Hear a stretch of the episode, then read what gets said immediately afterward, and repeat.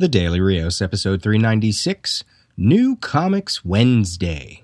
Hey everyone, this is your host, Peter, taking a break from all the metal breakdown episodes to look at comic book recommendations for this week of Wednesday, August 16th.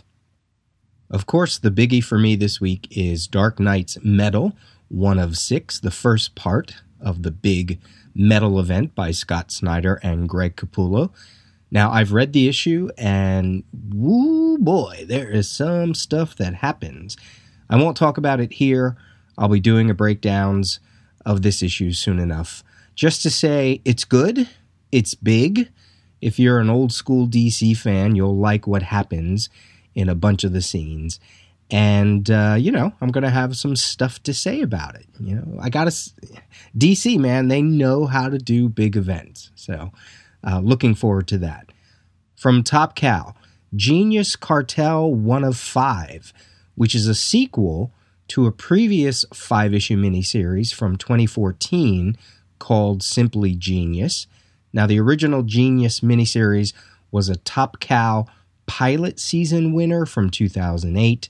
It's the first time I came across the art of Afua Richardson, who did the art and the color for the original series.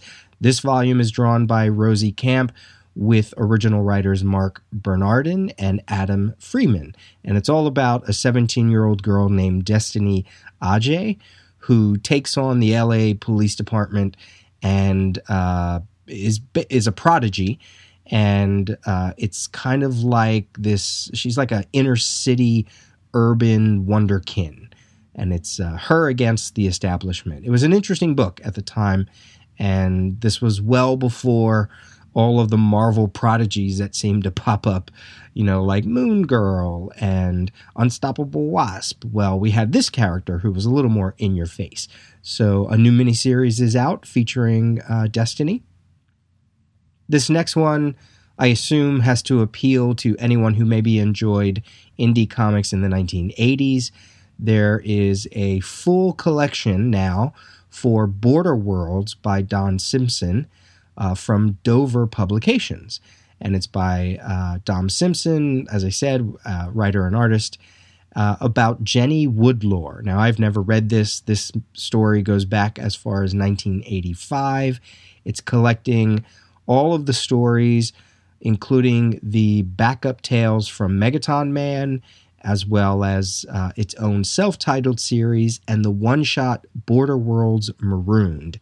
And uh, I believe um, they said here that these stories originally appeared with Kitchen Sink Press. And Simpson has also added an all new chapter that finally brings the story to a long anticipated conclusion. And this collection is $29.95. And finally, because he is all the rage these past couple years. Alexander Hamilton graphic novel from 10 Speed Press by Jonathan Hennessey and Justin Greenwood, a graphic novel biography of Mr. Alexander Hamilton, who was a key figure in United States history, uh, including during the Revolutionary War, the development of the Constitution, the establishment of the Treasury, and banking as we know them today. Uh, and eventually he was killed in a duel by political rival Aaron Burr.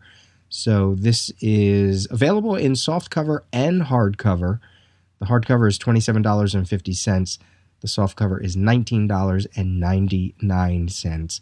And with the Hamilton musical that is raking up a ton of sales and a ton of Tony Awards on Broadway, I thought it was kind of cool that there was a uh, graphic novel um, story about the same man, the same historical figure.